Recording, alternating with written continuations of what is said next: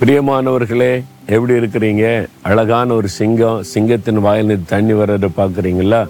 Singapore. சிங்கப்பூரா என்று சொல்லி அதை சொல்கிறாங்க இந்த அந்த காலத்தில் ராஜாக்கள் ஆட்சி காலத்தில் ஒரு காட்டுக்குள்ள சிங்கத்தை பார்த்தாங்களாம். அப்போது அதனால இதுக்கு சிங்கப்பூரா அப்படின்னு பேர் வச்சிருக்கிறாங்க.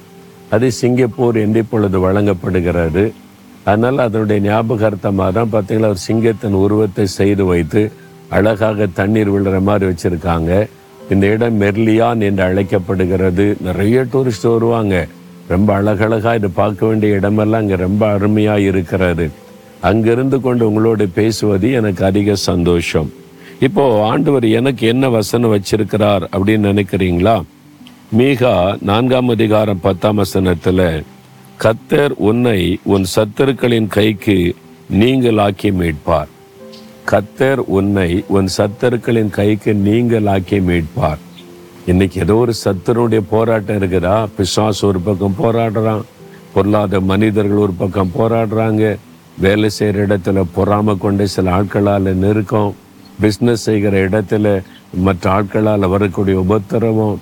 வசிக்கிற இடத்துல உங்களை யாரோ பகைக்கிறாங்க உங்களை வெறுக்கிறாங்க உங்களை அழிக்கணும்னு நினைக்கிறாங்க. உங்களை கீழே தள்ளணும்னு நினைக்கிறாங்க உங்களுடைய காரியத்தை தடுக்கணும்னு நினைக்கிறாங்க. அதெல்லாம் உங்களுடைய மனசை பாதிக்குதா? உங்களுடைய உயர்வை விரும்பாத நிறைய பேர் இருக்கிறாங்க. நீங்கள் ஆசிர்வதிக்கப்படுவதை பார்த்து பொறாமப்பட்டு ஏதாவது பண்ணணும்னு நினைக்கிறவங்க சம்பந்தமில்லாதவெல்லாம் இருக்கிறாங்க. ஆனாண்டு சொல்கிறாரு உன் சத்துருக்களின் கைக்கு நீங்களாக்கி கத்தர் உங்களை மீட்பார். பயப்படாதங்க. உங்களுக்கு விரோதமாக சத்துருக்கள் எழும்பலாம் உங்களுக்கு விரோதமாக போராடலாம். உங்களை யாரும் சேதப்படுத்த முடியாது முடக்கி விட முடியாது தடுத்து விட முடியாது. கத்தர் உங்களை மீட்டு எடுப்பார். உங்களுடைய சத்தருக்கள் சித்தரடிக்கப்பட்டு போவாங்க.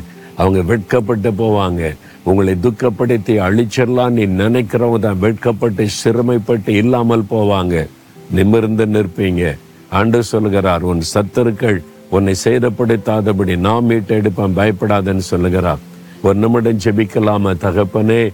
என் சத்தருக்குள் என்னை சேதப்படுத்தாதபடி எனக்கு ஜெயம் கொடுக்கிற தேவனுக்கு ஸ்தோத்திரம் ஸ்தோத்திரம். இயேசு கிறிஸ்துவின் நாமத்தில் ஆமேன் ஆமேன்.